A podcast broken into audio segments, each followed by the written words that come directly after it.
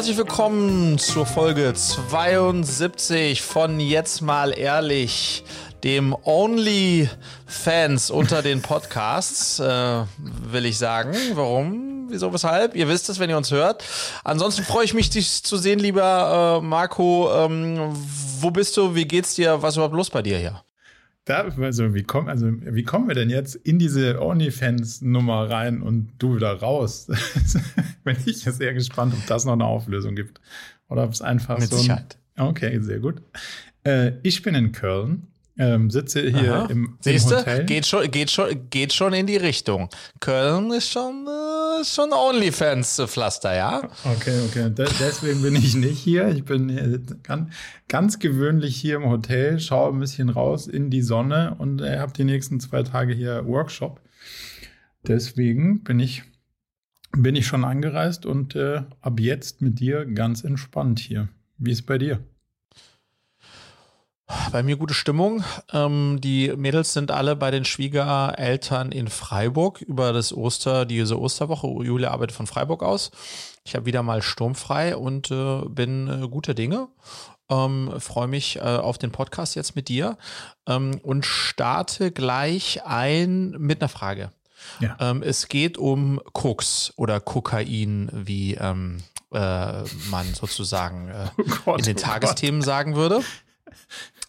Ähm. Kommt da in zwei, in zwei ich- Minuten kommen wir von OnlyFans zu Kokain. Das ist wirklich nicht. exactly. Ich habe eine ähm, äh, Grafik dabei von der Tagesschau. Das, das Mhm. ist seriös hier, ja.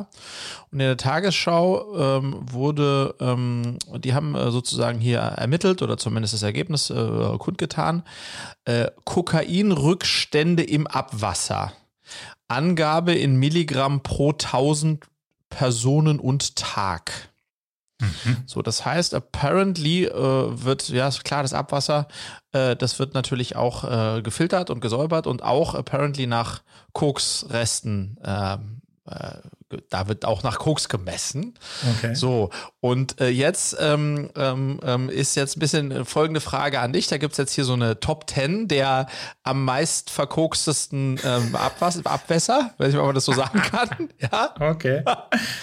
ja. Und ähm, ähm, ich sag dir, Spitzenreiter mh, ist, äh, also die Stadt, die Spitzenreiter hat, hat äh, 550 Milligramm Koks pro Im Abwasser. 1000 Personen okay. im Abwasser. 550 Milligramm. Äh, und das Schlusslicht hat 27 Gramm. Okay. So. Äh, Jetzt müssen wir nicht alle zehn durchmachen, aber ich würde schon gerne von dir so ein bisschen ein Gefühl dafür bekommen. Was denkst du, wer ist in den Top 3 der meisten Koksrückstände im, im Abwasser und wer ist äh, Schlusslicht jetzt hier in dieser Tabelle? Einfach nur so ein, ein Gefühl, ja. Ihr könnt jetzt ja mitraten am, am, am, am, hier am Kopfhörer. Was denkt ihr? In welchen Städten wird am meisten gekokst? Äh, Gut. Wahrscheinlich, also Berlin, München. also es ist pro 1000 Einwohner, das heißt, es müsste eigentlich neutral, also die, die größte Stadt hat ja nichts damit zu tun, würde ich denken, ne? ja, aber ich glaube, Metropolregionen wären schon anfälliger als Landregionen. Ja, genau. Wäre wär jetzt meine Theorie. Deswegen würde ich Mhm, sagen, mhm, mhm. äh, ah, Berlin, München, wahrscheinlich München, Berlin irgendwie. Ah, Frankfurt, Frankfurt kann man, das ganze Bankenzeug geht wahrscheinlich Die auch noch. Banker, oder? Der geht wahrscheinlich auch noch ganz gut. So, und dann, also Top 3 hast du ja gesagt. So, äh, Top 3 und Schlusslicht. Einfach nur, äh, um irgendwie auch, um, Bielefeld. damit ich auch Schlusslicht, ne? Bielefeld, okay. Also Top 3 sagst du, äh, du, was sagst du Nummer 1? Äh, äh, Frankfurt, München, Berlin. Weil in Berlin Frankfurt, ist noch so München- viel anderes. Im, äh, also das, das, das, das vermischt sich mit allen möglichen anderen Substanzen wahrscheinlich. Also, spannend, spannend. Ähm, mit 550 Milligramm Spitzenreiter und zwar danach kommt der nächste hat 350, also deutlich weniger. Ähm, 200 Milligramm weniger ähm, ist Berlin. Mhm. Ähm, Platz 3 hat München mit 230, also äh, weniger als die Hälfte von den Berlinern. Und dazwischen ist nicht Frankfurt, sondern Dortmund. Oh. Ja, also Dortmund ist, Da geht's rund. ist die Stadt, an der mei- zweitmeisten gekokst wird. Und das Schlusslicht mit traurigen 27 Gramm ist Chemnitz. Ich glaube, die, da ist einfach keine Kohle für Koks da. 27 Gramm, das ist, Das ist, glaube ich, einfach wirklich in Chemnitz äh, wird, äh, wird, äh, wird nicht geguckt. Ja, und Frankfurt, halte ich fest, ist nicht in den Top Ten. Ich glaube, das ist einfach, weil in Frankfurt hast du die Banker, die gucksen überdurchschnittlich viel, aber die sind nur so ein kleiner Bestandteil der gesamten Frankfurter äh, sozusagen Szene, dass es vielleicht dann doch wieder nicht ins, ins, ins Koksgewicht fällt. Kann ich mir. Also. War auch alles geraten. Keine, keine Fachexpertise hier.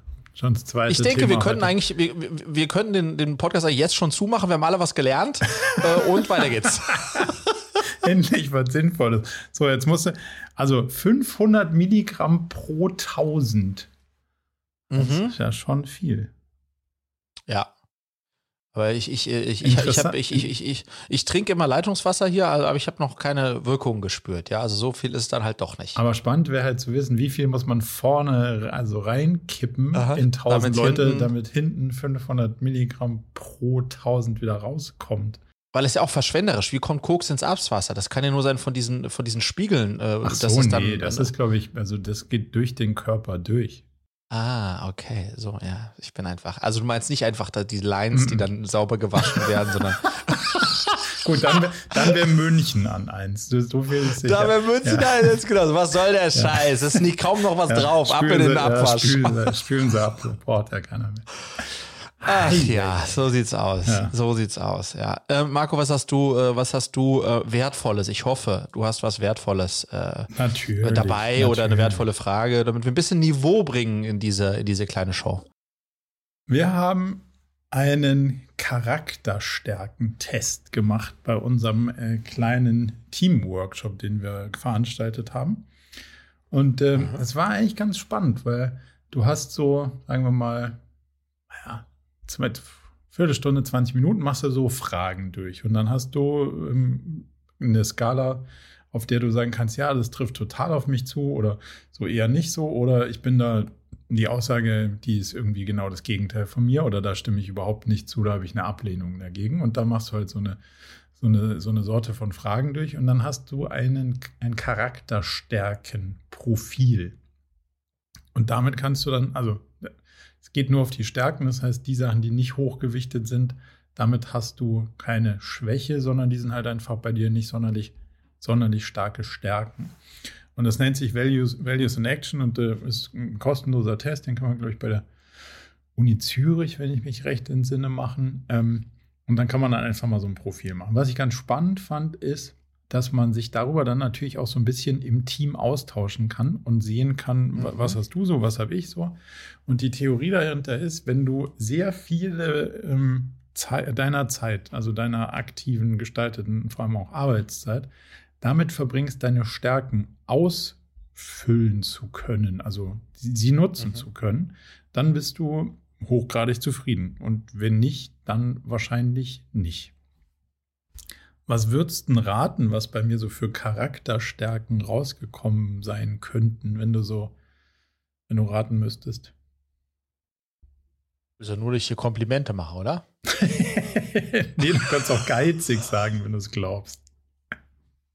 Aber wobei, aber, das weiß ich nicht, ob das bei Stärken kommt, kommt geizig wahrscheinlich nicht. Nee, vor. oder? Nee, eher nicht. Also ich glaube, was man bei dir auf jeden Fall sagen würde als Charakterstärke, dass du äh, ausgeglichen und ruhig bist? Ist das eine Charakterstärke oder ist es eher eine Eigenschaft? Ja, kann ich nicht genau beantworten, aber also sowas in, so in der Richtung könnte man das wahrscheinlich auch mhm. argumentieren. Mhm. Also ich kann ja mal, kann ja mal vorlesen, meine ja. Top. Also es gibt in, insgesamt dann Paaren 20, die, die da so gerankt werden und ich habe die obersten 5, 6 mal äh, mitgebracht. Die erste ist Urteilsvermögen, Ehrlichkeit, Neugier, Liebe zum Lernen und Kreativität. So hättest du von außen, kaufen, ja. würdest du sagen, das, das trifft irgendwie zu oder nicht? Lies noch einmal vor. Urteilsvermögen, Ehrlichkeit, Neugier, Liebe zum Lernen, Kreativität. Würde ich alles äh, würde ich, äh, was mir da noch drin fehlt, ist, du bist eigentlich ein, auch ein sehr skeptischer Typ. Immer wenn ich dir was erzähle, dann ist bei dir ist immer erst eher so halb leer das Glas oder so. Also diese Skepsis, die du schon auch mitbringst, okay. die kommt jetzt nicht so da, für mich dadurch. Ähm, würde, ich, würde ich dem äh, Urteilsvermögen aber unterstellen, die Sachen erstmal. Ah, ja, genau. Urteils, genau, weil du von wegen, weil du immer sagst, ja, Frederik, ist ein Scheiß hier wieder.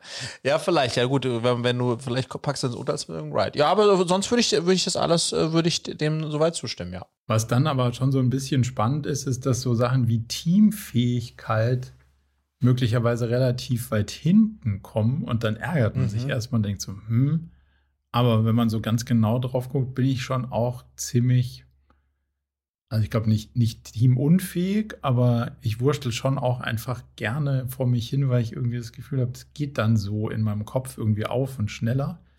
Ähm, mhm. Und manchmal, also, und, das fand ich auch spannend, dieses Liebe zum Lernen und dieses Neugier-Thema. Ich dachte so, das ist da total normal, das haben ja alle so krass. Mhm. Und dann ja. stellt, stellten wir halt gemeinsam fest, so, nö, haben, haben nicht alle so krass und ist auch voll okay so. Und das macht irgendwie dann auch total Sinn, dass Leute, bei denen das anders ist, andere Sachen machen, wo ich denke, so, puh, wenn ich das den ganzen Tag machen müsste, wäre jetzt überhaupt nicht mein Ding. Und das finde ich mhm. ganz spannend, wenn du das dann irgendwie so untermauern kannst und sagen kannst, ah ja, deswegen macht dir das irgendwie, taugt dir das und mir das. Und dann passt es ja auch. Und wenn du dann feststellst, hm, passt mir überhaupt nicht, dann müsst ihr natürlich was ändern. Gibt's, also habt, habt ihr sowas schon mal gemacht im, in der Company? Nee, super spannend. Ähm, was ich mal gemacht habe, das war aber, glaube ich, für den Investor sogar. Puh, schon eine Weile her. Das war so eine, so eine Typenbestimmung. Was für ein, da gibt es ja so vier, mhm. fünf unterschiedliche Typen, ne? So der heiß und feurige, Emotion, so und so. So ein Ding haben wir mal Warst gemacht. Warst du natürlich, oder? Der heiß und feurige. Klar.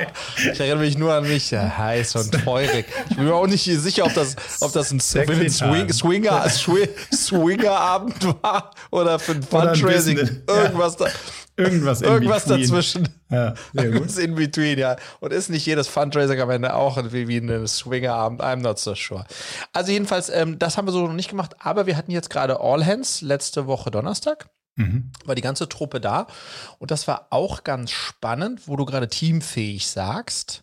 Wir haben nämlich hier meinen Co-Founder, der Philipp, der macht HR und Culture bei uns und der ist wirklich sowas wie, ja, also alle lieben Philipp und Philipp äh, macht großartige, bei den All Hands immer großartige Icebreaker und, und, und, und so Teamspiele und, und alles, was wir auch also der ist extrem teamfähig ähm, und, und ist ein ganz toller, so ein, so ein Kit-Mittel im ganzen Team, wenn du weißt, was ich meine. Mhm. Und das zum Beispiel bin ich auch überhaupt nicht, frage mich aber, wie man als äh, sozusagen Leader äh, muss man da so ultimativ teamfähig sein und was ist das überhaupt teamfähig? Natürlich bin ich auch teamfähig, aber ich glaube, als jemand, der ein Team führt, hm. das ist eine andere Form von Teamfähigkeit, äh, würde ich denken, als wenn du Teil eines Teams bist, in dem du dann arbeitest. Weißt du, was ich meine? Ähm, ja. Äh, will sagen, äh, also ich fühle mich, ich bin froh, dass Philipp diese Rolle hat und ich nicht. Äh, ähm, und habe schon gemerkt, dass da auch ein Unterschied, ja, ist einfach ein Unterschied, ja. Glaubst du, das liegt daran, dass man selber dann irgendwie so Sachen durchdenkt und dann sagt, so, das muss jetzt so sein und gar nicht so lösungsoffen und, und so hm, ja, weiß ich gar nicht. Also ich glaube, ich hatte dann, ich, wir machen am, am Ende des All Hands immer so einen, äh, habe ich so einen Part, der heißt so Ausblick und so, also das ist so eine Mischung aus Lage der Nation und Ausblick, wenn du möchtest, ja. Und, mhm. und ich nutze den immer, um sehr ehrlich auch einfach zu äh, alle abzuholen und nochmal auf, aufzugleisen und mitzunehmen, ja. Und in dem äh, Ausblick habe ich mich extrem verletzlich gezeigt. Also ich habe einfach tiefe Einblicke gegeben in meine Gefühlswelt der letzten drei, vier Monate. Partiell auch mit, ähm, mit dann so ein bisschen zitternder Stimme. Also ich, ich war, war, ich habe mich einfach sehr verletzlich gezeigt. Ähm, ähm, und fand das aber wichtig und richtig und das war ich, ich, ich fühlte mich in so einem Safe Space in dem Moment, deswegen habe ich das auch so erzählt. Ich habe das war nicht irgendwie gescript-dockt oder vorher irgendwie geschrieben. Und dann habe ich hinterher das Feedback bekommen von zwei, drei Kollegen, dass die äh, dass, dass es extrem gut fanden und, und nah fanden. Ähm, und aber außergewöhnlich, weil sie mich sonst eigentlich immer so stark und, äh, mhm. und bestimmt und klar und, und äh, führungsgebend äh, empfinden ähm, und das auch gut finden, dass das so ist. weißt du, da habe ich gemerkt, ne, das ist so ein bisschen Rollenverständnis, ne? Also was ist denn meine Rolle? Und mhm. in meiner Rolle habe ich das Gefühl, ich muss Sicherheit geben, ich muss äh, äh, Richtung vorgeben und so weiter und so fort. Und das ist ultimativ, äh, wenn, wenn ich an das, um das wieder zurückzukommen, wenn ich auf das wenn ich an das Wort teamfähig denke, dann ist man, ist man eher so ein guter Teamspieler, so, ne? Ist nicht zu laut, nicht zu leise, spielt den Pass, mhm. wenn man einen Pass spielen sollte. So. Aber rennt nicht immer mit dem Ball aufs Tor. Aber rennt nicht immer mit dem Ball aufs Tor. Äh, exakt. Hey, dass ich mal eine Fußballanalogie habe, das ist ja. Boah, irre, das hat jetzt hat, äh, 72 Folgen gedauert, bis du mal anfängst, mit einer Fußballanalogie um die Ecke zu kommen. Ja. Was wären so Sachen, wo du, wo du sagen würdest, puh, das wäre nicht schade, wenn die nicht bei mir da oben stehen würden? Also, was sind die Sachen, wo du sagst, also, boah, das wäre, das hätte hätt ich gern, dass das da oben stünde. Ja, ich glaube, hätte ich gern, dass es oben stünde, ist das eine und das, und das glaube ich aber, was noch stärker ist, wenn man, wenn man selbst glaubt, dass man das hat und das steht dann da nicht. Weißt du, was ich ja. meine? Also, ja, wenn, also wenn, wenn ja, du sagst, genau. was, hättest du, was hättest du lieber, was da, wo du selber glaubst, dass das müsste da hin.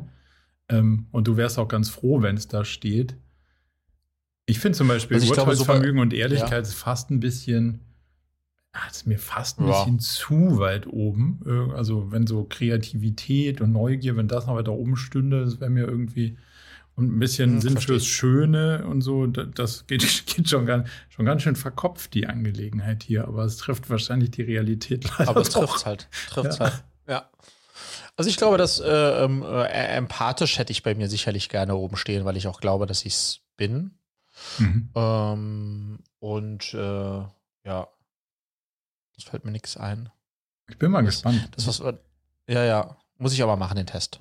Ja, vielleicht, äh, vielleicht machst du den oder vielleicht macht ihr sogar im Team die Übung mal oder so in eurem mhm. Leadership-Team und schaut mal, was da so irgendwie rauskommt und, und ob sich dann da alle mit äh, quasi identifizieren können, ist das eine. Aber ob man es, wenn man es dann so vorträgt und das so ein bisschen, wir haben das dann einfach so beim ähm, vorm Dinner irgendwie, glaube ich, gemacht oder nee, also irgendwann an den zwei Tagen halt, ähm, einfach dann mal so gegenseitig sich vorgestellt, die, die Ergebnisse, und dann, dann darüber so ein bisschen in den Austausch zu gehen und sagen, ah, cool, ist eine, eine Perspektive, die ich an dir so noch gar nicht kannte. Das finde ich irgendwie, das finde ich total spannend. Und das dann mit den Rollen abzugleichen, also hat mir, mir hat das Freude gemacht. Von daher mal gespannt, was, was das Vielleicht nochmal ähm, äh, zu, zum Thema ähm, Schwächen, weil du sozusagen jetzt über Charakterstärken gerade gesprochen hast ähm, und nochmal ein bisschen verlängern zu dem, was ich gerade gesagt habe. Ich habe gemerkt, dass es mir extrem gut getan hat, in diesem All Hands, was ja super exponiert, wo, wo ich ja dann super exponiert bin, ähm, mich so schwach zu zeigen. Also schwach, äh, slash verletzlich, slash sehr halt offen und Sachen sagen wie, ähm, ich hatte viele Momente in den letzten Monaten, wo ich nicht wusste, ob ich überhaupt noch weitermachen soll. Hm. Wo ich nachts nicht schlafen konnte, wo ich ähm, den Glauben an das, was wir hier machen, verloren habe. Okay. Und das hätte, das hätte ich vor einem halben Jahr mir nicht mal vorstellen können, das zu sagen. Und das hat irgendwie gut getan und fühlte sich auch in dem Moment richtig an und danach auch. Und äh, das, ich frage mich schon, sozusagen mit den eigenen Schwächen, die eigenen Schwächen zuzugeben, insbesondere wenn man Führung in Führungsverantwortung ist mhm. als CEO oder aber auch als Abteilungsleiter, äh, jeder, der in Führung ist, finde ich schon äh, spannendes, spannendes Thema. Also äh, etwas, was ich für mich jetzt gerade entdecke. Aber es so ist, ja, ist ja nicht zwingend eine Schwäche, oder? Also das ist ja so ein, das ist ja erstmal eine Momentaufnahme, dass du auch sagst, ja, ja, vielleicht schon so. Also dass Doch. du zeigst, dass du auch, dass du auch struggles. So, ja, okay, verstehe ich.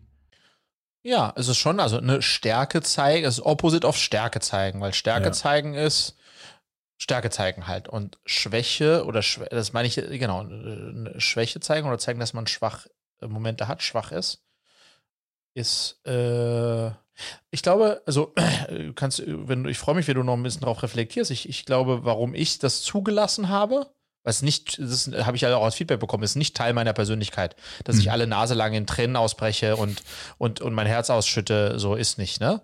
Ähm, ich glaube, dass tatsächlich äh, jetzt nach über zwei Jahren und der Gros der Mannschaft ist auch immer noch da, der gleiche, dass sich das jetzt für mich irgendwie so ein, ähm, es ist für mich ein sicherer Ort, meine Firma ist ein sicherer Ort geworden, wo ich den Mitarbeitenden das zutraue, also zutraue, das richtig zu verstehen, mhm. einzuordnen. Und das, da, da hat es, glaube ich, ein bisschen Zeit gebraucht. Weißt du, was ich meine?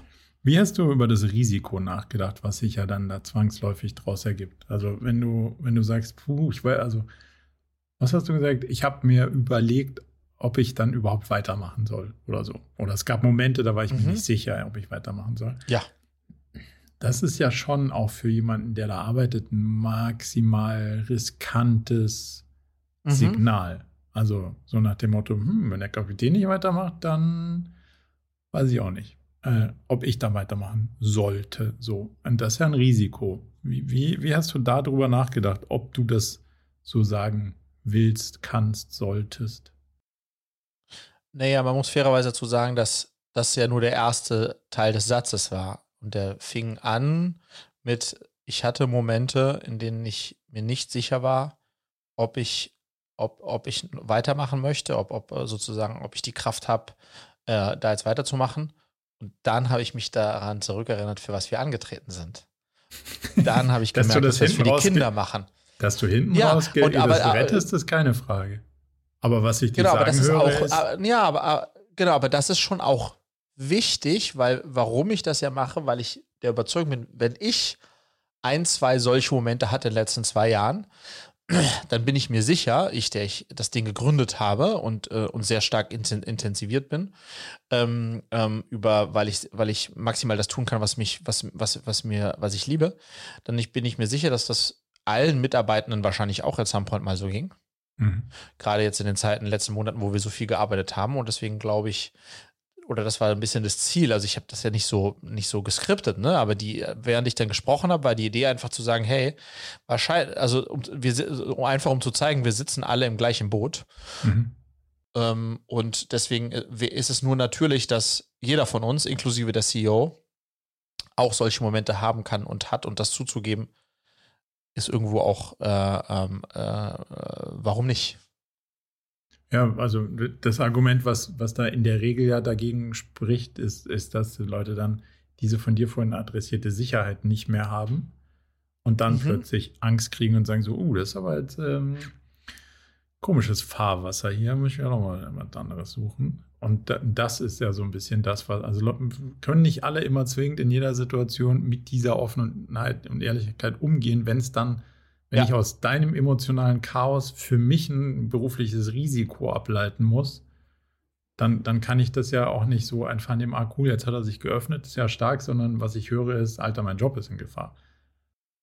Ja, und ich glaube, das ist das, wenn ich sage, dass ich zwei plus Jahre gebraucht habe, um diese Mannschaft kennenzulernen, mhm. um zu verstehen, dass die, die da da sind, das ultimativ sozusagen ein stärkeres Kit-Mittel ist als Hey, no worries, äh, alles ist geil, ich äh, finde es jeden Tag Weltklasse. Wuhu! Also, das ist nicht die Sorte Leute, die wir attracted haben, weil wir ja auch ultimativ immer wieder sagen, it's a fucking adventure, we don't know the outcome, we, do, we know we are heading, but we don't know the way. Und da macht das ja alles Sinn, dass du dann immer wieder, wenn du in Sackgassen kommst, auch hinterfragst und wir werden immer wieder in Sackgassen kommen und so. Also, das, das hat sich, aber ich, ich, äh, ich musste da hinkommen. Ich musste jetzt über zwei Jahre Ah, wir machen einmal im Monat ein All Hands. Da waren jetzt 24 All Hands. Okay. Wenn du so möchtest, ja. Ähm, ähm, ähm, o menos, ob es 20, 21, so. Ähm, ähm, aber das war das erste Mal, äh, dass ich sozusagen da ähm, so war und glaube, ähm, see, vielleicht haben wir eine Massen Massenkündigung, äh, jetzt nächste Woche. Ja. Hey, unser Gründer ist äh, hier geworden. Es ist nicht mehr zu ertragen. Jetzt genau. heult er da auf dem Offset. Ja, ja. Das gibt's doch gar nicht. hat das was mit anderen gemacht? Also hat dann irgendjemand, wer auch immer zu dir danach gesagt, so, ah, stark, ging mir auch so. Oder äh, haben, kann, ja, hast du Reaktionen ja. sozusagen bekommen, wo, wo du auch das Gefühl hast, die sind neu, die gab es vorher nicht so? Ich habe dieses, äh, äh, ey Friedrich, äh, ähm, äh, eine ganz neue Seite an dir und es ist äh, schön zu sehen, dass du auch verletzlich bist und es zeigst. Mhm. Ähm, und ich hatte auch ein Gespräch mit einem Kollegen, der gesagt hatte, dass, dass es ihm auch immer mal wieder so gegangen ist. Und er es äh, beruhigend findet und hat dann mit anderen Kollegen drüber gesprochen, mhm. als, als Auslöser da heraus. Und die haben auch gesagt, mir ging es auch schon mal so. Und dann sozusagen wurde plötzlich etwas, was vorher ein Tabuthema war, apparently dadurch okay, so statt drüber zu sprechen. Das ist ja, ja. wiederum gut. So ein Party-Topic. Ja. oh, ich habe auch, schon, ich, auch schon dreimal hingeschmissen innerlich. Genau. Jetzt würde ich Party-Topic nennen. Aber ich, ich, ich würde, ich könnte mir vorstellen, dass äh, in vielen äh, Companies, die, äh, die so, sag ich mal, eher gewerkschaftlich organisiert sind, äh, Menschen schon vor Jahrzehnten innerlich, innerlich hingeworfen haben, aber, Absolut. aber, aber immer noch, immer noch da sind und äh, ihre Chefs genauso, weil äh, die Verbeamtung ist ja in der Tasche, ja. Ach ja, so sieht's aus. Also Marco, ähm, gutes Stichwort. Schwäche, äh, gutes Stichwort. Äh, für was? Du bist ja, du bist ja lange Zeit äh, privat und beruflich in Paris gewesen. Und äh, was müsste passieren aus deiner Sicht, dass du auf die Straße gehst und irgendwas anzündest, weil du sagst, so, das geht, das geht hier so nicht weiter. Gibt es ein Szenario, wo das in deinem Kopf stattfindet? Bestimmt, aber ich müsste mal drüber nachdenken. Also ähm, ich könnte mir total vorstellen, ähm, ähm jetzt zum Beispiel im ganzen Bildungskontext mhm. ähm, äh, dafür auf die Straße zu gehen, absolut. Ja. Ähm, ähm, als, als Low-Entry-Barrier. Wie Autoreifen anzünden? Ne, der, der, die Franzosen sind ja eins radikaler. Die, die machen ja dann gleich irgendwie Straßensperren und da muss ja dann auch irgendwas fackeln, sonst ist das irgendwie nicht so, ja, nicht gut. so nicht so rein. Nee, also das, das, das, das, das passt jetzt nicht zu, äh, also das, das, das bin jetzt nicht so ich, ähm, so linksradikal oder wie auch immer. Ähm, aber demonstrieren gehen per Definition äh, würde ich, logischerweise gäbe es ein, zwei Themen, die ich aber, aber friedlich, friedlich. In deiner Arbeit. was, müsste, was müsste passieren, dass du sagst, so, jetzt arbeite ich auch nicht. Wenn du jetzt nicht mehr in deiner eigenen Firma wärst, gibt es ein Szenario? Ah, wo ich streike aufgrund der Bedingungen in, in, der, Firma, in der Firma, in der ich arbeite oder was? Mhm, ja. Ach so. Oh nee, das ist, das ist für mich sehr schwer vorstellbar, weil da habe ich so ein paar Gedanken. Also ich müsste ja. mir vorstellen, wo zu arbeiten, nicht selbstständig zu sein. Eh schon und auch noch, findest. genau, und dann auch noch in einer Firma, die eine Gewerkschaft, die gewerkschaftlich organisiert ist, noch unwahrscheinlicher und dann auch noch Bedingungen so schlecht sind, dass ich dann auch noch äh, streike. Also das ist, also ich, äh, ich kann das nachvollziehen, dass es Leute gibt, die das machen. Ähm, ähm, aber ich persönlich, äh, ist für mich selbst ganz äh, persönlich schwer nachvollziehbar, was mich mhm. betrifft. Hast du das Gefühl, dass eine Gewerkschaft an der Gesamtlösung interessiert ist? Oder ist eher so ein, wir kritisieren mal und stellen mal Forderungen, aber wie ihr die da so löst, das ist jetzt nicht so Teil unserer Aufgabe? Ich glaube, dass es gefährlich ist, da schwarz-weiß drauf zu schauen.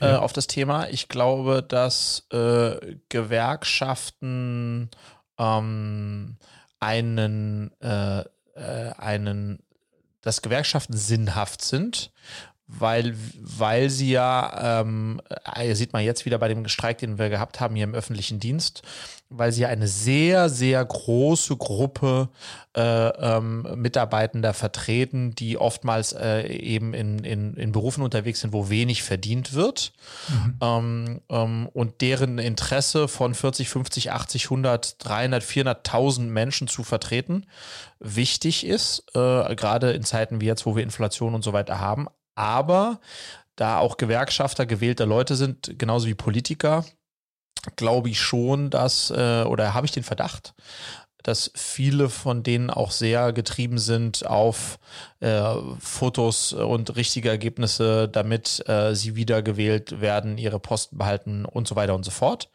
Ähm, ähm, ja, insofern ist es, glaube ich, so ein bisschen, ist ein bisschen ambivalent. Aber ich würde jetzt nicht sagen, dass es Gewerkschaften nicht braucht.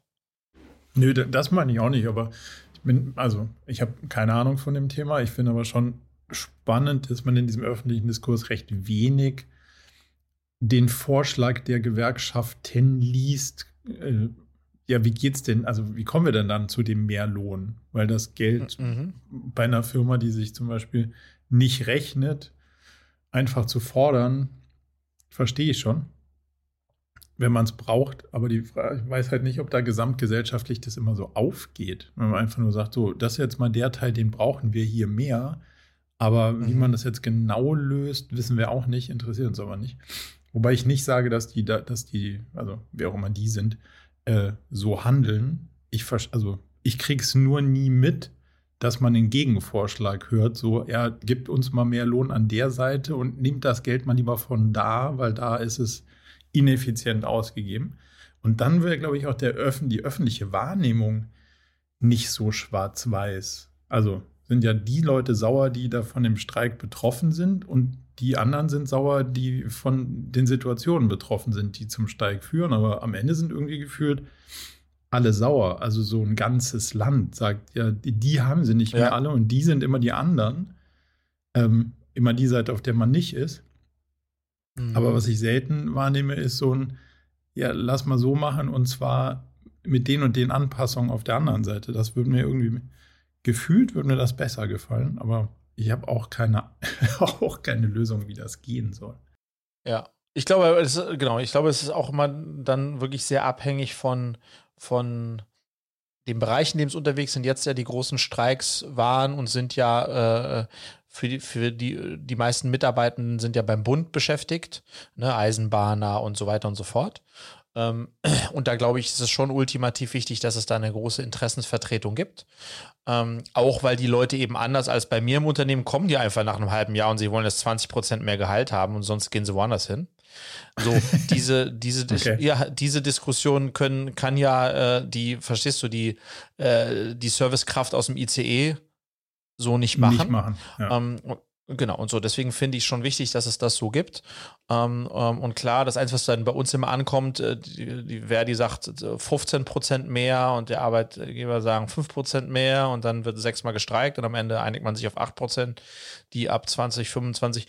Und lustigerweise kann man ja auch so drauf äh, schauen, wenn man sagt, wir müssen schauen, dass die Inflation wieder weggeht, dann müssen wir natürlich ultimativ auch schauen, dass wir die, den Teil der Bevölkerung, die einen hohen Anteil am, am, am, am Kauf, an, an der Kaufkraft haben, also die wirklich auch kaufen jeden Tag, die müssen wir auch mit Geld ausstatten. Puh, das ist aber eine, das ist ökonomisch eine spannende These. Ja, dann, dann geh mal rein.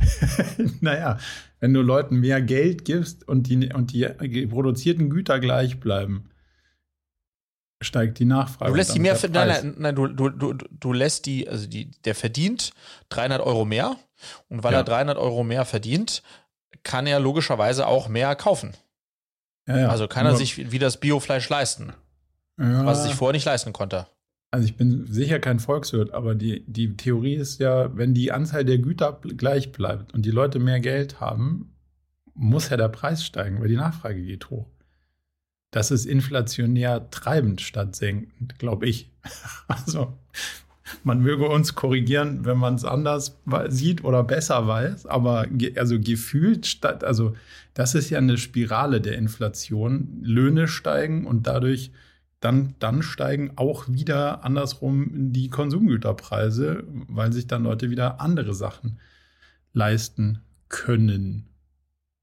Weißt du, was ich meine?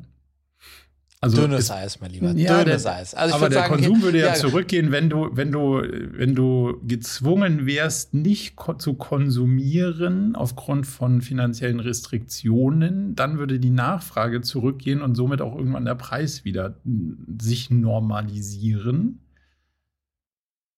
Also ich meine, das ist ja der, das ist ja der Treiber, warum dieses ganze Gelddrucken in Corona und Co. alle Sachen so teuer gemacht hat eher Asset-Inflation, also sowas wie Immobilien und Aktien und so, weil die Leute es halt nicht in Buddha investiert haben, sondern in, äh, in irgendwelche anderen Sachen. Ja, also mein Lieber, ja. dadurch, dass ich, äh, dadurch, dass ich äh, ähm, äh, an, der, an der Filmhochschule Me Medienwirtschaft studiert habe ja. und weder BWL noch VWL, gibt es sicherlich 90 Prozent unserer Zuhörer und Zuhörerinnen wissen es besser. Kreis, Wahrscheinlich kreisen, hast du recht. Greifen ähm, sich gerade alle an den ähm, Kopf, denken, was sind denn das für zwei Hobby. Genau, genau. Ähm, aber in jedem Falle zurück zu den Gewerkschaften, ähm, finde ich schon richtig und wichtig, dass es das gibt. Ähm, wie immer Mittel und Maß. Ich glaube, wenn ein Konzern wie die Lufthansa äh, Milliarden Gewinne macht, äh, dann macht es auch Sinn, dass ähm, die Mitarbeitenden besser bezahlt werden. Äh, gibt natürlich auch andere äh, Fälle, äh, wo, wo es dann einfach äh, schwierig ist, weil sich dann Geschäftsmodelle nicht mehr rechnen. Aber gut, so ist es. Ich habe jetzt letztens gehört, dass äh, ganz spannend, wenn der Mindestlohn nochmal ho hoch angehoben werden sollte, was durchaus eine Diskussion ist, mhm. dann sagen alle, Ver ähm, alle Verlage, also die äh, Zeitschriften und, und, und Tageszeitungen vor allem verlegen und vertreiben, dass dann die äh, Außenbezirke, wenn man, beziehungsweise Dörfer, mhm. ähm, da keine Zeitungen mehr hinkommen können, weil die Zusteller dann das nicht zu mehr finanzierbar sind. ist, zu mhm. teuer sind. Und dann würden einfach sozusagen in diesen Regionen würde es keine Tageszeitung mehr geben. Und da gibt es jetzt Initiativen der großen Verlage, äh, da eben auf die Politik zuzugehen, den Kanzler zuzugehen, zu sagen, hört auf oder macht uns als Ausnahme, sonst sterben, sonst kriegt sozusagen ein Viertel, die Hälfte, I don't know, der Bevölkerung einfach keine Tageszeitung mehr, ähm, weil wir dann da aufgrund des, äh, der zu hohen Löhne äh, einfach nicht hinliefern können, weil es nicht wirtschaftlich ist. So. Hm. Und macht eine Ausnahme beim so, das ist, äh, ja, also, Na gut, dann kommt der da, Gastronom da, und sagt, ja, es rechnet sich schon seit zwei Jahren nicht mehr, äh, das, was ihr da mit dem, äh, so, dann kommst du so. Ja, also die, ob die Politiker macht man nicht, äh, genau, ob die Politik dann macht noch nicht, ist das andere, aber der Punkt ist der, ne, mehr, ähm, mehr in Zeiten, wo man weniger im Portemonnaie hat, macht erstmal auf den ersten Blick Sinn ne? und auch, dass jemand sich dafür einsetzt, aber in, in manchen Bereichen halt auf dem zweiten und dritten spätestens nimmer. Und Gewerkschaften im Kontext von Startups, das halte ich natürlich für extrem fragwürdig. Aber gut, das ist ja auch kein Thema. Was, wieso findest du also die armen, äh, ja, die arme Startup-Industrie, die wird doch geknechtet von, von euch Startup-Unternehmern. Da muss doch mal sich einer für die Rechte, für die Rechte einsetzen. Ja, da gibt es ja das Thema Betriebsräte ist ja durchaus insbesondere in den äh, in jetzt den Quick-Commerce-Themen, ähm, also wo du die ganzen Delivery okay, Heroes, fair. aber auch Gorillas und so weiter hast, großes Thema. Du brauchst ja, glaube ich, einen Betriebsrat ab 500 Mitarbeitenden. Musst du denn haben es gesetzlich vorgeschrieben? Musst du um, oder sind die berechtigt, einen nee, zu formen? sind die berechtigt, so rum, sind die so berechtigt, ja. einen zu formen, äh, genau. Ähm, und da ist jetzt so, dass bei Gorillas, das war eines der Themen, die da richtig aufgespült wurden, weil die waren dann deutlich höher und haben angefangen, ihre Fahrer da ziemlich, äh, die haben denen ähm, sechs, Monate, äh, äh, sechsmonatige Kündigung, äh, sechs Monate Probezeit gegeben und dann meistens so vier, fünf Tage vor Ende der Probezeit ähm, äh, gekündigt. Also es wurde wirklich mit denen schäbig äh, da an der Stelle äh, umgegangen und dann haben die versucht, einen Betriebsrat äh, zu, ins Leben zu rufen und dann haben, hat Gorillas äh, kurz bevor das losging, mal aus einer Firma äh, sehr viele Firmen gemacht, also runtergebrochen, ja, damit, ist ja, damit ist ja so ein No-Brainer, dass, dass, dass, das die Reaktion ist, zu sagen, ja, dann habe ich lauter ja. Firmen mit 499 Mitarbeitenden. Ja, genau. Da wurde aus jedem Lager wohl, ähm, ähm, was irgendwo in einem Stadtteil war, wurde eine eigene. GmbH. Ja. Äh, Zulieferlager äh, Rullmannstraße A 1. So, Zuliefer, so, und dann äh, wurde, wow. wurde, das versucht, aber am Ende des Tages ja. I don't know, ich glaube, dass, ähm, und Salando und Co. haben natürlich auch alle einen Betriebsrat ähm, ab einer gewissen Größe. Wiederum finde ich es auch voll in Ordnung, dass äh, auch ein Startup, was dann halt kein Startup, sondern ein Grown-up ist, ähm, ähm, da gewisse Arbeitnehmerrechte auch äh, ähm, da sein müssen, Grund, äh, Grundlagen. Ja, ja.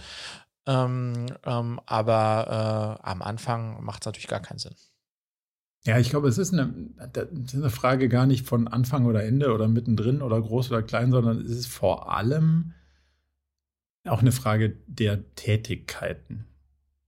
Also, wie du sagst, wenn, wenn ich irgendwie der bin, der dein Content-Management-System programmiert und sage, so, also viel Spaß, wenn ich könnte alleine weitermachen, die Suppe hier, mhm. dann hast du halt eine andere Position als jemand, der die Suppe ausfährt und sagt, ja gut, wenn das du nicht machst, dann kommt ja der Nächste und es ändert sich genau nichts. Dadurch, ich glaube, ja. da ändert sich natürlich dann so ein bisschen auch der Hebel, den, den die handelnden Personen haben. Und ja, aber das, da das ja dann doch deutlich mehr Roboter zu machen scheinen, also verschiedenste Sachen, die sich automatisieren, löst sich das Problem hoffentlich irgendwann auch. Auf, ja. Ich habe übrigens mal, mit, wenn wir ganz kurzer Ja. Robo Roboter-Sidekick. Äh, ich habe mit dem neuen ähm, Model von GPT ein bisschen rumgetestet, weil ich dachte, so ganz Mhm. lustige Sachen wie, ähm, hey, kannst du mir mal dieses YouTube-Video zusammenfassen? Weil das ja irgendwie eine, eine, eine, also würde mir total helfen bei vielen Sachen. Kannst du mal eine Ja, ja. Zusammenfassung von diesem Video schreiben? Jetzt habe ich dreimal probiert und dreimal irgendwelche komplett random Zusammenfassungen gekriegt von irgendeinem amerikanischen Video. Also es waren alles deutsche, Okay. deutsche Videos, die ich da, das Ding, also sprachlich kann es eigentlich kein Thema sein. Und ähm, dann gefragt, ja, kannst du es zusammenfassen? Ja, klar, ich brauche nur den Link von dem Video. Kam irgendwelche komplett kind of random Zusammenfassung von irgendwas. Keine Ahnung, was der da zusammengefasst Okay. hat. Dann habe ich gesagt, sag mal, kann das sein, dass du ein anderes Video gesehen hast als ich? Vielleicht liegt das daran, dass du Werbung siehst oder so. Keine Ahnung, was da. Und dann sagt er ja, also ist schon möglich. Ich bin auch ein Sprachmodell. Ich kann eigentlich gar keine Videos zusammenfassen. Kannst du mir einen Text geben? Den fasse ich dann zusammen. Hm. Und dann dachte ich so, hä? Eben hast du noch recht bold gesagt, dass du es kannst. Mhm. Dann hast du es gemacht. Das hat irgendwie überhaupt so gar nicht gepasst. Jetzt sagst du, du kannst es nicht. Das war so die erste, äh, die erste Erfahrung, wo ich gedacht habe, so, hm, komisch. Also, und ich habe den Links dann in drei Browsern getestet. Ich kam immer wieder bei dem gleichen Video raus. Also es ist mir jetzt nicht erklärlich, weiß manchmal ist ja so so, äh? ein, so, ein, so ein komischer Linkdreher oder weiß der Geier was, aber am Ende kam ich immer wieder bei dem gleichen Video raus, wo ich auch rauskommen wollte. Also richtig funktioniert hat das nicht.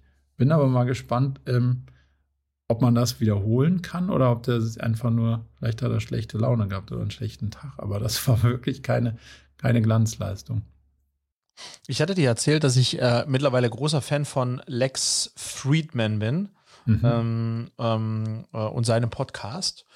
Und der hatte jetzt in seiner letzten Folge, hat er gesprochen mit dem Sam Altman, der ja sozusagen der ChatGTP-CEO auch ist Mhm. ähm, und deswegen natürlich stark involviert ist. Und das ist ein richtig, das Krasse ist bei diesem Lex Friedman Podcast, die geringste Länge sind zwei Stunden und der Mhm. macht auch schon mal gerne fünf Stunden. Ich glaube, der hat viereinhalb Stunden mit äh, Elon Musk gesprochen. Ähm, das ist epische Länge und der auch drei Stunden mit Sam Altman. Ähm, und ähm, die, die, der steigt immer sofort ein. Also sozusagen der, die erste Frage ist basically, wie viel Damage wird äh, AI äh, auf unsere Gesellschaft haben? Ganz, ganz spannend. Und, und der Friedman gibt, äh, der, der Sam Altman gibt so ein bisschen Einblicke in, wie die jetzt das immer wieder weiterentwickeln und was sind so die ethischen Fragen, die sich auch stellen und was für einen Impact können. Also sehr, sehr spannend. Kann ich dir und allen anderen empfehlen. Ähm, ähm, Sam Altman bei äh, Lex Friedman ähm, mal äh, das anzuhören. Ähm, schon spannend, ne? was für eine Tragweite das auch hat. Äh, abseits jetzt von so kleinen Hacks, die man damit so machen kann, ähm, aber was das für einen Schatten potenziell auch wirft Total. tatsächlich jetzt äh, äh, auf, äh, auf wie wir arbeiten werden. Und zwar nicht in 20 Jahren und auch nicht in 10, sondern eher so in zwei bis drei. Zwei, Ja. ja. Und es gibt ja, ich habe ihn nicht gelesen, aber zumindest mal, ich habe darüber gelesen, dass es einen offenen Brief von Elon Musk und, und so ein paar Leuten ja äh, zu dem Thema auch gibt, nach dem Motto, hört endlich auf, das Ding public zugänglich zu machen und weiterzuentwickeln. Mhm. Es ist irgendwie schon zu spät. Ähm, Ja, da, ja. denkt man, da denkt man ja auch immer so, äh, was, was hat er denn irgendwie, der Elon? Aber Ja, ja. Ten, tendenziell denkt er ja so krass drei Schritte weiter, dass er irgendwie wahrscheinlich durchaus einen berechtigten Punkt hat. Und, und mir ist so ein bisschen, ist so, eine, so ein anderes Ding, was ich mal mit dir diskutieren wollte, das in dem Zusammenhang von so ethischen Sachen durchaus passt. Mir ist so ein bisschen bei dieser ganzen nächste Generation Klima, bei der Sache ist mir so ein bisschen klar geworden, dass wir bestimmte Werte neu definieren müssen. Weil früher war es total valide in der Gesellschaft. Es war anerkennungswert und erstrebenswert, den Status quo zu erhalten. Also, Mhm. wenn du ein bisschen zurückgehst in, in den Generationen, dann war das ja total erstrebenswert und damit natürlich auch löblich zu sagen, wir, wir bewahren den Status quo. Den Wohlstand zu wahren, Ja, war, ja. war ja das, wo man Total. sagt, also hättest du jemanden geweckt und hast du gesagt, hey, also wie findest du das? Und dann haben alle gesagt, gut. Und wenn du, ja. wenn du jetzt der jüngeren über Generationen hinweg, über Generationen hinweg. Ne? Das ist ja auch schaffe, schaffe Häusle baue und, und schauen, dass der, dass der Wohlstand ne, nach dem Krieg und so, dass es alles genau. schön bleibt und, und, und wächst. Ja, genau. Weil die aus der, weil die aus natürlich einer Generation kamen, wo, wo es nicht vorhanden war, wo alles kaputt war, wo yes. solche Sachen. So. Yes. Und wenn du jetzt mit einer ganz jungen oder den jüngeren Generationen sprichst und sagst, ja, aber das Bewahren ist doch das Erstrebenswerte, dann sagen die, ihr, ihr habt sie nicht alle, das ist doch das ist doch verwerflich. Und da fände ich ja ganz interessant, dass du eigentlich auf die gleiche Sache so unterschiedlich schauen kannst. Der eine ist so sozialisiert mhm. und der andere so und beide schauen auf das Bewahren des, des Status quo. Und für die einen ist es in ihrer Generation löblich und erstrebenswert und für die anderen ist es sozusagen ein Massaker. Und da finde ich den spannenden Punkt, beide halten sich ja für ethisch, moralisch richtig handelnd. Ja, weißt ja. du, also ist ja, also beide, beide glauben, dass das, was sie tun für die Gemeinschaft, das Richtige ist. Mhm. Und eigentlich muss man das ja vielleicht auflösen, dieses, worauf müssen wir denn eigentlich optimieren? Und weil du das gesagt hast, so in dem, was bringt man so einer AI bei, finde ich ja noch mal eins schwieriger, wenn noch völlig unklar ist, wie stehen wir denn eigentlich selber so intergenerationsmäßig zu, ja, genau. zu, so, zu so Themen, wo man dann sagt, ja, guck mal, ethisch, moralisch ist es super, wenn du den Wohlstand bewahrst und dann sagen die so, nee, nee, nee, warte mal, das können wir denn gar nicht beibringen, weil stimmt ja gar nicht.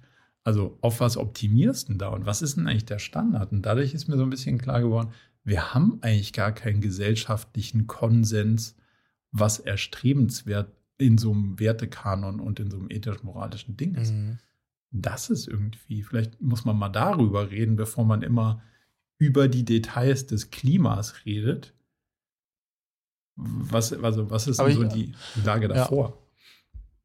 Aber ich glaube, ultimativ muss dann so eine AI ja genauso divers sein wie die Bevölkerung, also divers in terms of mit so unterschiedlichen Blicken, wie die Bevölkerung es ist. Aber am Ende kann das, die muss ja eine Entscheidung treffen. Mhm. Weißt du, die klassische ethische Frage ist, dann steuert das Ding ein Auto, so, da, da kommt jetzt was, was mache ich? Dann kannst du ja nicht sagen, ja, wenn ich, also 37 Prozent der Autos fahren jetzt in den Rentner und 42 Prozent äh, rammen das andere Auto und, und also so, weißt du, das kannst du ja, kannst ja nicht irgendwie statistisch verteilen nach der, nach der Verteilung der Gesellschaft und der darin vertretenen ethischen Meinung. Du musst halt sagen, bremsen oder nicht. Ja. Und das der, äh, der, äh, der Lex Friedman hat, den, hat die Chat äh, GTP vorgefragt, wer ist der, wer ist der ähm, moralisch bessere Politiker, Biden oder Trump?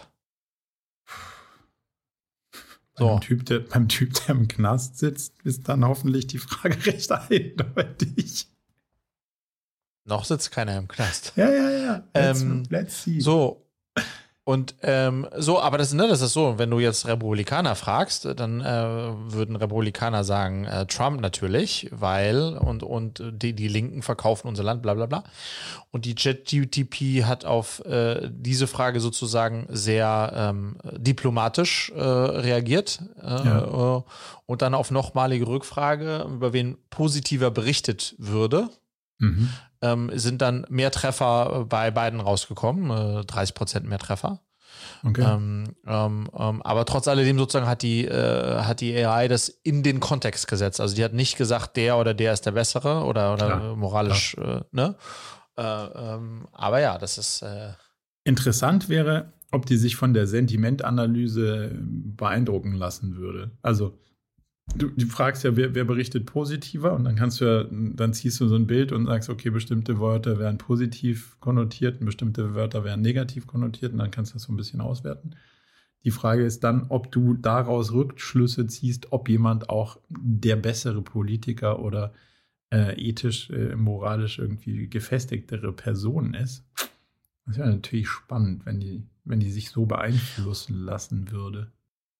Und tendenziell würde man schon denken, dass so eine AI uns going forward eher noch mal zu unmündigeren Bürgern macht, oder? Weil man muss Ach, noch weniger, Man muss also, früher musste man irgendwie, aber gut, ist die Frage. Früher gab es irgendwie drei Tageszeitungen, hast du die FAZ gelesen, warst du so und hast du Dings gelesen, äh, Frankfurter Rundschau warst du so. Und jetzt bist du schon, äh, jetzt wird ein Wahlkampf mit, wurde ein Wahlkampf mit äh, Facebook gemacht und, und ich hole mir meine News nur aus Facebook und es ist schon, das wird, ne, das wird immer. Die Frage ist halt, ähm, ob der dir irgendwann mal eine, eine kolorierte Antwort gibt. Also spannend wäre ja, wen soll ich wählen, ja. Biden oder Trump? So, und dann, ja, also, genau. Und dann, also wenn das Ding nicht sagt, keine Ahnung, das musst du entscheiden, sondern irgendwie auf die Idee kommt, eine wie auch immer geartet kolorierte Antwort zu geben, dann wird es ja hässlich. Genau, aber darauf wird es ja hinauslaufen, weil das ist ja in Anführungsstrichen die Fähigkeit, äh, äh soll sie sein. Aber eine ne Quelle ist nicht mehr zuordnbar. Bei der Frankfurter Allgemeinen konntest du zumindest lesen, wer der Verfasser war und äh, woher die Quellen sind. Ähm, und das ist halt dann da total undurchsichtig, ne? Ja, aber also interessanterweise, wenn, du, wenn sie dich dann fragen würde, was ist dir wichtig, dann sagst du, ja, ich würde jetzt eher mhm. so Wohlstandsbewahren. Das und das. Ich will, ja. ich will nicht, nicht, dass sich was ändert. Dann könnte die dir schon sagen, wer eher deine Interessen vertritt. Ja, ja. Wie der Valomat, der, äh, hier, der, der Harald Schmidt ja. hat gesagt, bei ihm kam beim Valomat raus äh, äh, Grüne und AfD jeweils zu 50 Prozent. Und dann hat er gesagt, er war entsetzt. Hat er, er war gemacht. wirklich entsetzt, dass, dass er war entsetzt, dass 50 Prozent Grüne rauskamen. Ja. Also war natürlich klassischer Harald Joke. Ja. Klassischer Harald Schmidt, Altherrenwitz. Ja. Äh, klassischer, klassischer Harald Schmidt, ja. Valomat. Aber am Ende des Tages ist der Valomat äh, ja, äh, ne, es gibt, äh, ich denke, es wird Leute geben, die äh, auch nach Valomat wählen. Ja, also Absolut, das, also das ist ja eine. Zumindest tendenziell. Ja. Genau, es ist ja eine interessante und das ist ja auch noch mit den Fragen, die dahinter liegen, irgendwie versucht zu gewichten und so. Wäre spannend, wenn, also wenn so ein AI-Ding dir ein Wahl, einen Wahlvorschlag machen soll, wenn du sagst, was du will, also was dir wichtig ist, worauf es dir ankommt. Wow. Lass uns, lass uns mal, äh, wenn du einverstanden bist, kurz äh, Cut bei dem Thema machen. Immer ja. wieder gerne aufnehmen. Ich finde das sehr spannend, wenn wir uns äh, ja. weiter da äh, bilden und das dann teilen. Ähm, stell dir mal vor, ähm, wieder, wir hatten ja mal vor ein paar Folgen die Sache, würdest du den Papst äh, beraten mit äh, Mr. Murakami OM hier? Ja. Ähm, äh, Okeas. Okeas. so. Ähm, ähm, jetzt neue, The nicht These, sondern neue äh, ähm, plötzliche äh, Gedankenexperiment-Situation. Ähm, deine Company äh, äh Murakami schließt. Mhm. Einfach zu. Solltest du das Jahre, später erst sagen. genau. Schließt ab und ja. gehst, gehst mit dem, was du jetzt auf dem Konto hast, ist Ende Gelände. So, das ist also End, End of Story. Ähm, und jetzt ist, aber da, das ist nicht das, das Gedankenspiel, das das Gedankenspiel ist. Jetzt stelle ich die Frage, könntest du dir vorstellen, als nächstes und dann auch als letztes in deiner unternehmerischen Reise ein NGO zu gründen? Mhm. Ja. Könntest du dir? Ja, könnte ich mir. Warum könntest du dir das vorstellen? Weil ich meine, jetzt hast du nicht gerade ein NGO. das nennt man Cashflow-Business. Das ist euch Startup-Typen recht, recht, recht fremd, aber es hat auf jeden also, Fall vor. Wir hätten hat, es gerne. Ja, ja, es, hat vor, es hat Vorzüge. Der also, Vorteil ist, wenn man lange genug Cashflow-Business macht, kann man irgendwann eine NGO machen. Andersrum, mhm. äh, so ist mal, das ist mal zumindest mal die, die These. Ähm, okay. Schön, schön zu hören, dass du reich bist. Aber nee, jetzt mal abgesehen. Ich habe gesagt, es war eine rein hypothetische, es war, es, also das war okay, so generell auf Cashflow-Business. Ähm, auf Cashflow, verstanden. Also, ähm, äh, äh, deine initiale Reaktion ist auf jeden Fall, finde ich geil, aber ja. please uh, elaborate. Äh, ähm, weil das scheint für dich, klang jetzt wie No-Brainer, die Antwort. Ja, wenn Obwohl du aktuell ein Cashflow-Business hast. Ja, gut, es hängt natürlich auch von meiner von, von der persönlichen Situation ab. Ne? Also ich kann mir das auch einfach nicht leisten, nicht für Aha. meine Rente zu arbeiten, weil ich dann keine Rente Aha. habe. Punkt. Weil ich meinen Rentenbescheid letztens gekriegt habe. Ich glaube, sie hätten sie nicht mal den Zettel für schicken müssen. Das war, mhm. das war wirklich eine dünne Kiste. So, also das heißt, ich habe noch Restriktionen, die es ein bisschen weniger No-Brainer-mäßig machen. Sollte ich dieses Thema irgendwie nicht mehr haben, finde ich es durchaus spannend zu sagen, so, naja, klar, könnte, also könnte man was in der Richtung machen. Mhm. Weil, also, weil ich es halt spannend fände, dass du wahrscheinlich da, also du nimmst halt viel Fehlincentivierung raus. Ja. Yep. Es ist halt immer, du, du kommst in diesem ganzen For-Profit-Business und dann, sagen wir mal, du willst irgendwie so Klimaschutz. Du kannst Produkte machen, die, die, die irgendwie das Klima schützen können.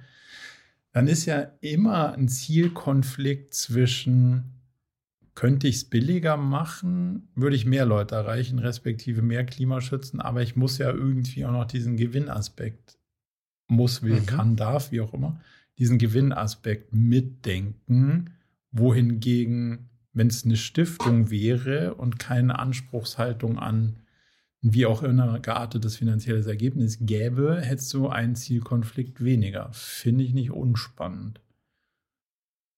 Und du kannst natürlich wahrscheinlich irgendwie regierungsnähere Sachen und so eine Sachen machen, die halt, wo sich nicht Einzelpersonen bereichern, aber also steht jetzt nicht auf meiner äh, oben, oben Liste so, okay, das muss ich jetzt unbedingt nächste Woche machen, aber tendenziell vorstellen könnte ich es mir. Und haben wir ja auch schon, ne? Also wir haben, wir haben 2010, 11 eines der ersten Social Businesses in Deutschland gegründet. Mhm also nee, eins der ersten, ganz früh auf jeden Fall, so eine gemeinnützige UG nach dem Yunus-Prinzip, wo man nichts rausnehmen konnte, ähm, sondern die sich sozusagen äh, selbst finanziert hat, aber du konntest als Gesellschafter, auch wenn dir die Anteile gehörten, keine Gewinne entnehmen und verkaufen und so konntest du es auch nicht.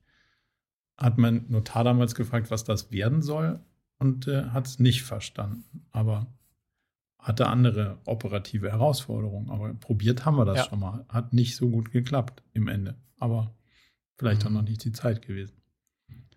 Was ist der Hintergrund deiner Frage?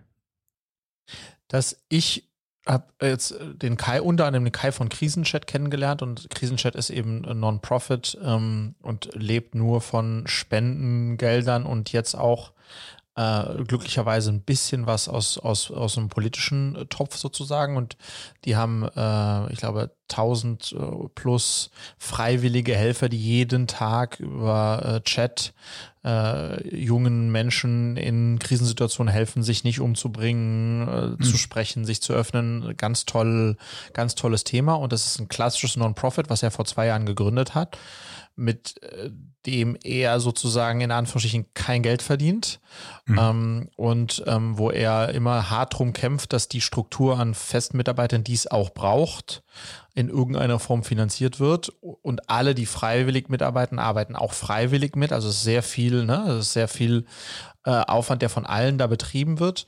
Ähm, und in dem Kontext, und das ist ein junger Kerl, ein junger und ein sehr fähiger Unternehmer, äh, der ist 24 oder sowas. Um, ähm, und ich habe in einem längeren Lunch mit ihm und bin dann rausgegangen und habe festgestellt, dass ich ihn extrem bewundere dafür, dafür, dass er das macht. Ich habe, wie lange willst du noch meine? So, so, so lange es notwendig ist. Viele, viele, mhm. viele Jahre. Äh, es erfüllt ihn maximal.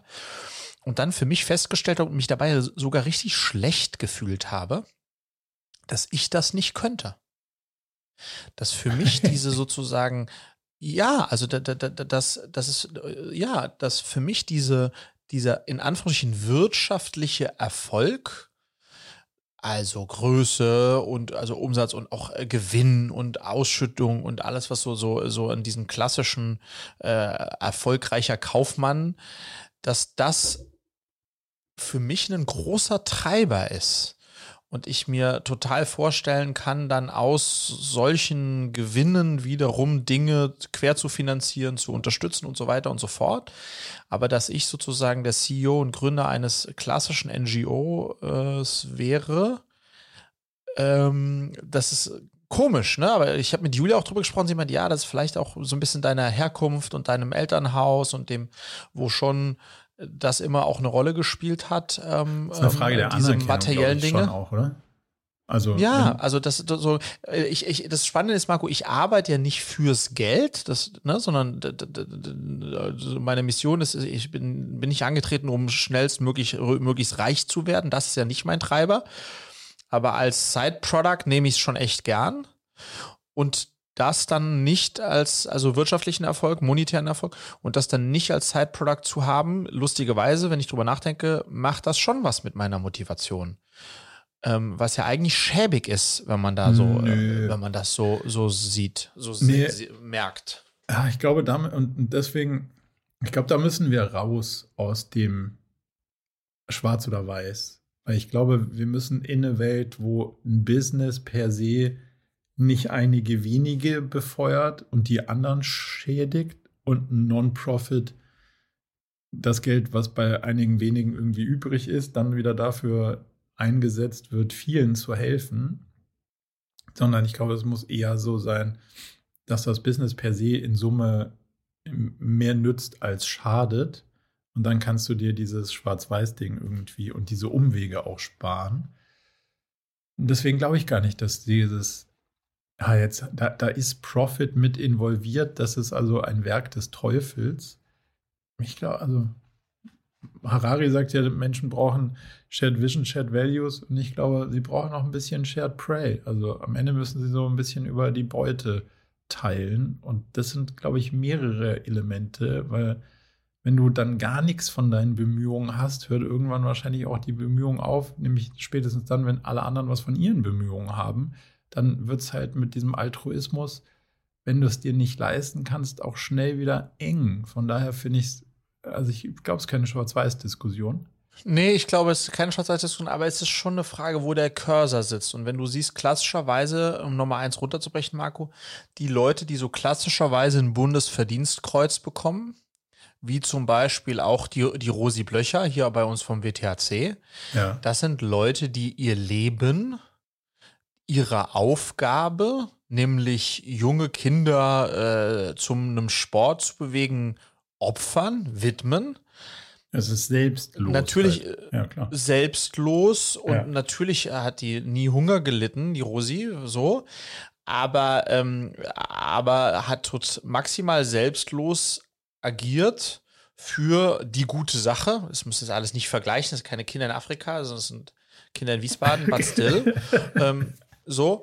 Yes. Ähm, und, und das ist, äh, das vielleicht, sowas bewundere ich. Das, das, könnte ich nicht. Ich, ich hatte auch Lust, Hockeytrainer zu werden, aber dann habe ich mir mal auseinandergesetzt, wie viel man als Hockeytrainer verdient und dann sehr schnell die Entscheidung getroffen, das ist nicht mein Weg. Also ich merke schon, ähm, dass sozusagen dieser, der, ja. der monetäre Antrieb einer ist, der, der, der mir wichtig ist und anderen nicht. Und, und äh, ich, ich will auch gar nicht eine Gleichmacherei. Ich, ich, finde, hm. ich finde das ja sehr gut, dass wir unterschiedlich sind und ich finde, man, man muss oder ich muss dann jetzt sozusagen auch für mich anerkennen, dass die Wahrscheinlichkeit, dass ich ein Bundesverdienstkreuz bekomme, ähm, nicht groß sind, äh, weil mir das auch fehlt egal. mir in meiner DNA. Aber ja, auch egal. Ich will jetzt nicht.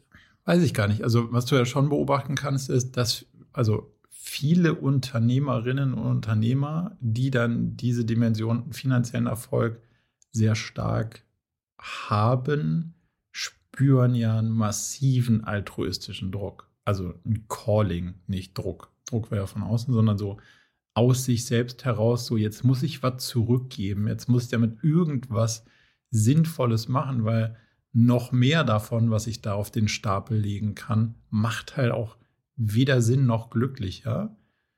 Also am Ende ist es, glaube ich, schon auch ein balanciert sein, wenn du ganz, also wenn du irgendwo angekommen bist aus ja. dem Ding heraus. Und deswegen glaube ich, ist vielleicht eine Momentaufnahme, die sich möglicherweise nochmal ändert. Oder vielleicht ändert sich es auch gesellschaftlich ja noch ein Stück weit, dass du eben sagst, so dieses Single, also quasi auf eine Sache zu optimieren, ist gar nicht mehr so anerkennenswert. Und wenn die Anerkennung sinkt, sinkt vielleicht auch die Motivation. Kann schon sein. Ja, ich glaube, äh, ich glaube einfach, was ich, was ich toll, also again, ne, wenn man eine sehr erfolgreiche Company aufbaut und dann verkauft und sehr viel Geld hat und so weiter und so fort, dass, dass, dass dann Leute sagen, jetzt muss ich auch Giving Back was Gutes tun und so weiter.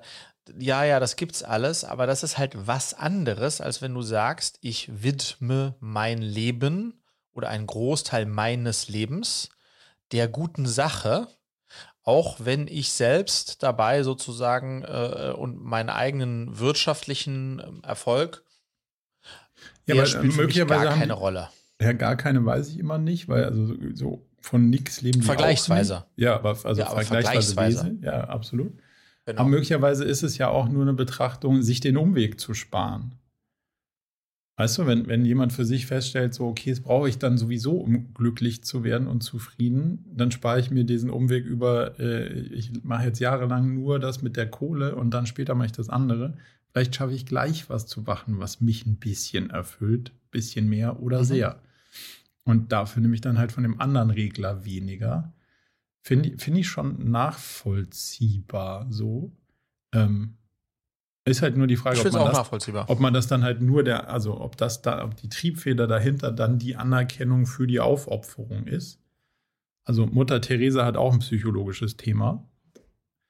Ohne, ohne dass A, ich Therapeut wäre, noch B, Mutter Teresa kenne, aber so von der Theorie her, weißt du, was ich meine? Ähm, das, das ja. ist auch eine überdimensionierte Triebfeder, die da wahrscheinlich nicht hingehört und nicht gesund ist. So, solange man das für sich selber so einstellt, dass das okay und gesund und zufrieden ist, dann ähm, und weil man es macht, weil es einem taugt und nicht, weil die anderen dann sagen, Mensch, dass du dich aufopferst, ganz starker Typ, das ja, wäre auch verkehrt, ähm, dann ist es doch eigentlich alles super.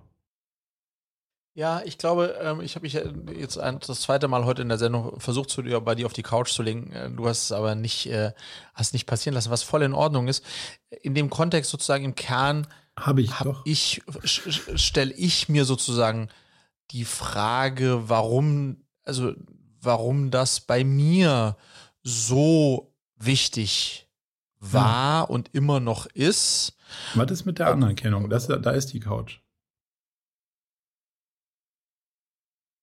Ja, ja, ja, sicherlich. Aber ähm, äh,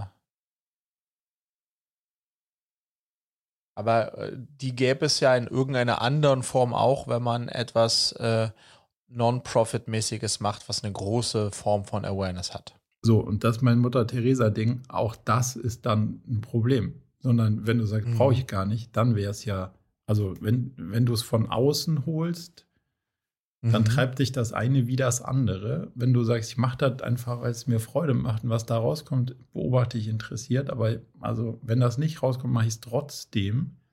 Dann wäre es ja, dann wäre es besser. Ohne, also was heißt besser? Aber dann wäre es, dann käme es aus dir selbst heraus und dann käme es nicht aus ja. der externen Anerkennung. Und da, ist, da kommt der Kern der Frage, glaube ich, rein. Mhm. Brauchst du das? Mhm. Ja, ich denke schon. Ich denke schon, dass ich es brauche. ja, und willst du, willst du loswerden, ist die andere Frage. Ja, und was ich einfach äh, gemerkt habe jetzt im Austausch auch mit dem Kai, war einfach, ähm, dass ich ne, generell, ähm, ich glaube, wir brauchen viele Unternehmer und Unternehmerinnen, immer mehr Unternehmer und Unternehmerinnen in diesem Land, die Risiken eingehen und Dinge wagen. Und ähm, es lohnt sich aber eben auch, den Blick nicht nur auf diejenigen zu werfen, die äh, sich zum Ziel genommen haben, Unicorns zu bauen, ja. die sehr viel Awareness bekommen ähm, dafür, ähm, sondern eben auch auf, äh, auch, ja, aber eben auch auf die Kai-Krisenchats, bei denen Umsatz gar keine Größe ist, weil niemand dafür zahlt ähm, die aber trotzdem sozusagen ähm, einen enormen äh, Impact haben. Ähm, für mich hat es sozusagen meine, meine, mein, mein Cursor nochmal, was ist denn jetzt, ähm, äh, was sind denn großartige Unternehmer, Unternehmerinnen Vorbilder? Habe ich plötzlich gemerkt, wie so ein 23-Jähriger oder 24-Jähriger ähm, in meinem, äh, in meinem Wertesystem, in dem ich sowas sonst gar nicht sozusagen, äh, gar nicht so ein, vor zwei Jahren, drei Jahren noch gar keinen Platz gehabt hätte, mhm. ich plötzlich merke, wie ich das, äh, wie ich das besonders finde. Und das finde ich wiederum gut, dass ich das so sehe. Absolut. Ähm, ähm, ähm, weil ich eben glaube, dass es wichtig ist, ja. Aber also, das ist ja, glaube ich, auch so ein Impact, auch so ein stark überstrapaziertes Wort mittlerweile, aber dieses, was ist denn der Sinn von der Firma? Weil nur wenn die irgendwas Schlaues macht, kannst du damit auch Geld verdienen. Es sei denn, du machst das Internetblasen-Gewinnspiel und vorne VC-Geld ja. rein, aufblasen und irgendeinem anderen geben, bis der merkt, war doch nicht so doll. Das halte ich schon lange nicht für erstrebens- und applaudierenswert. Und das heißt ja, wenn das sowieso irgendwie fraglich kind of ist, dann muss ich ja sowieso auf diese Form von Impact. Und das ist nicht zwingend nur ein reines Social-Ding äh, und auch kein Nachhaltigkeitsding, aber so macht er das Leben von Leuten irgendwie besser oder ist es eigentlich besser, auch ja, ja. wirklich wurscht, was die da machen? Und wenn es mhm. wirklich wurscht ist, ich habe ein YouTube-Video gesehen, da wurden die äh, Baulig-Brüder, äh, du kennst die sicher, diese YouTube-Heinz, so, hat ein Steuerberater von außen analysiert, ob die wirklich 10 Millionen Gewinn gemacht haben, wie sie denn so in ihren Videos sagen. Und er kam zu dem Schluss, ja, haben sie. Ich mir so, ich habe mir so gewünscht, dass der Typ jetzt sagt, dass es einfach Luftpumpen sind und die nur Mist erzählen. Mhm. Aber es stimmt nicht. Finde ich aber trotzdem nicht geiler, die Typen. Also sie kann die immer noch nur begrenzt ertragen. Also gar nicht eigentlich. Ähm, und deswegen hat das schon auch lange keinen erstrebenswerten Charakter, finde ich, für mich. Ja. Also von daher, ohne, ohne, ohne das Produktprojekt zu kennen, klingt aber total schlau. Ja. Also. Ja, und ich glaube, äh, glaube ähm, ohne pathetisch klingen zu wollen, aber ähm, mehr solcher Vorbilder für junge Gründerinnen und Gründer. Deswegen freue ich mich auch, dass jetzt es immer mehr Impact-Investoren gibt, also auch Geld für diese Themen, ähm, weil mehr von den Vorbildern und weniger von den schnell und hektisch reich. Ich zeige dir, wie du Geld im Internet verdienst, damit schnell ich Geld im Internet verdiene.